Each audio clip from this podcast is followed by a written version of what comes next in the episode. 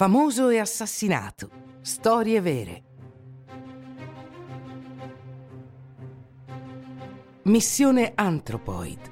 L'assassino di Reinhard Heydrich, 1942.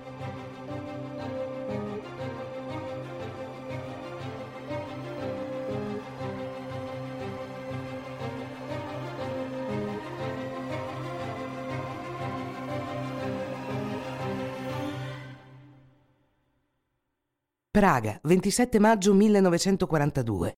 Jan Kubis e Joseph Gabčík hanno aspettato per più di un'ora in mimetica lungo una strada nel sobborgo di Holekowitz. Aspettano di ricevere il segnale che la Mercedes decapottabile di Reinhard Heydrich si sta finalmente avvicinando. Questi due combattenti della resistenza cecoslovacca stanno per compiere la loro missione, la missione Anthropoid. Nella notte tra il 28 e il 29 dicembre 1941, i due giovani saltarono dalla cabina di pilotaggio di un aereo britannico per tornare in patria. L'avevano lasciata quando l'esercito tedesco la invase nel 1939. Per mesi, con l'aiuto della popolazione locale, prepararono l'attacco che sarebbe costato la vita al leader nazista Reinhard Heydrich. Quest'uomo dal cuore di ferro, secondo le parole dello stesso Hitler, è il capo della Gestapo e dei servizi segreti delle SS. Dal settembre 1941 è responsabile della regione Boemia-Moravia. I suoi metodi per far rispettare l'ordine gli valsero il soprannome di macellaio di Praga. Fu uno dei principali istigatori della soluzione finale, che doveva organizzare lo sradicamento degli ebrei d'Europa. Ogni mattina Heydrich guida dal castello di Panenske Brezzani alla sede della Gestapo nel centro di Praga. È su questa strada che i due combattenti della resistenza sono in agguato.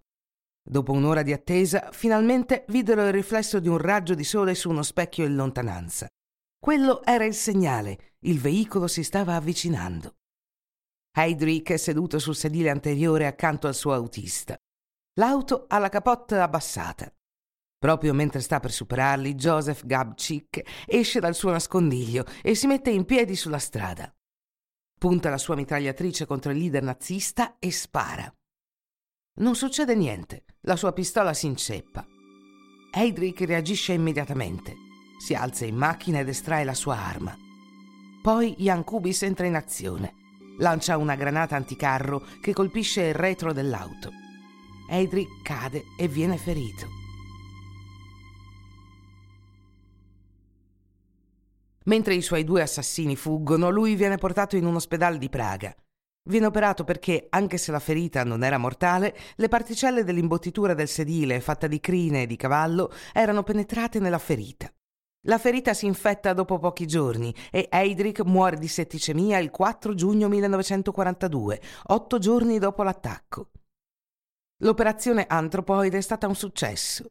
Ha permesso all'umanità di liberarsi da uno dei suoi peggiori rappresentanti. Inoltre fu il primo grande atto di resistenza contro la tirannia nazista in un'Europa dove solo gli inglesi non si piegarono a Hitler. Ma per Jan Kubis e Joseph Gabčík inizia la persecuzione. Si nascondono con l'aiuto della popolazione locale. Trovano rifugio in una chiesa, ma vengono denunciati. I tedeschi prendono d'assalto l'edificio e devono combattere per ore, perdendo diversi uomini. Infine, a corto di munizioni, Gabčík si suicida con le sue ultime cartucce per evitare di essere fatto prigioniero. Kubis, ferito, muore poco dopo il suo arrivo in ospedale.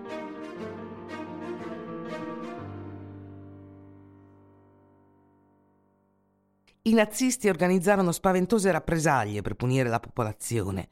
A Praga centinaia di persone vengono arrestate e giustiziate. I villaggi cechi di Lidice e Lezzaki sono rasi al suolo e la maggior parte dei loro abitanti uccisi o deportati nei campi di concentramento e sterminio. Dopo la guerra, un generale ceco giustificò l'operazione Anthropoid nei seguenti termini.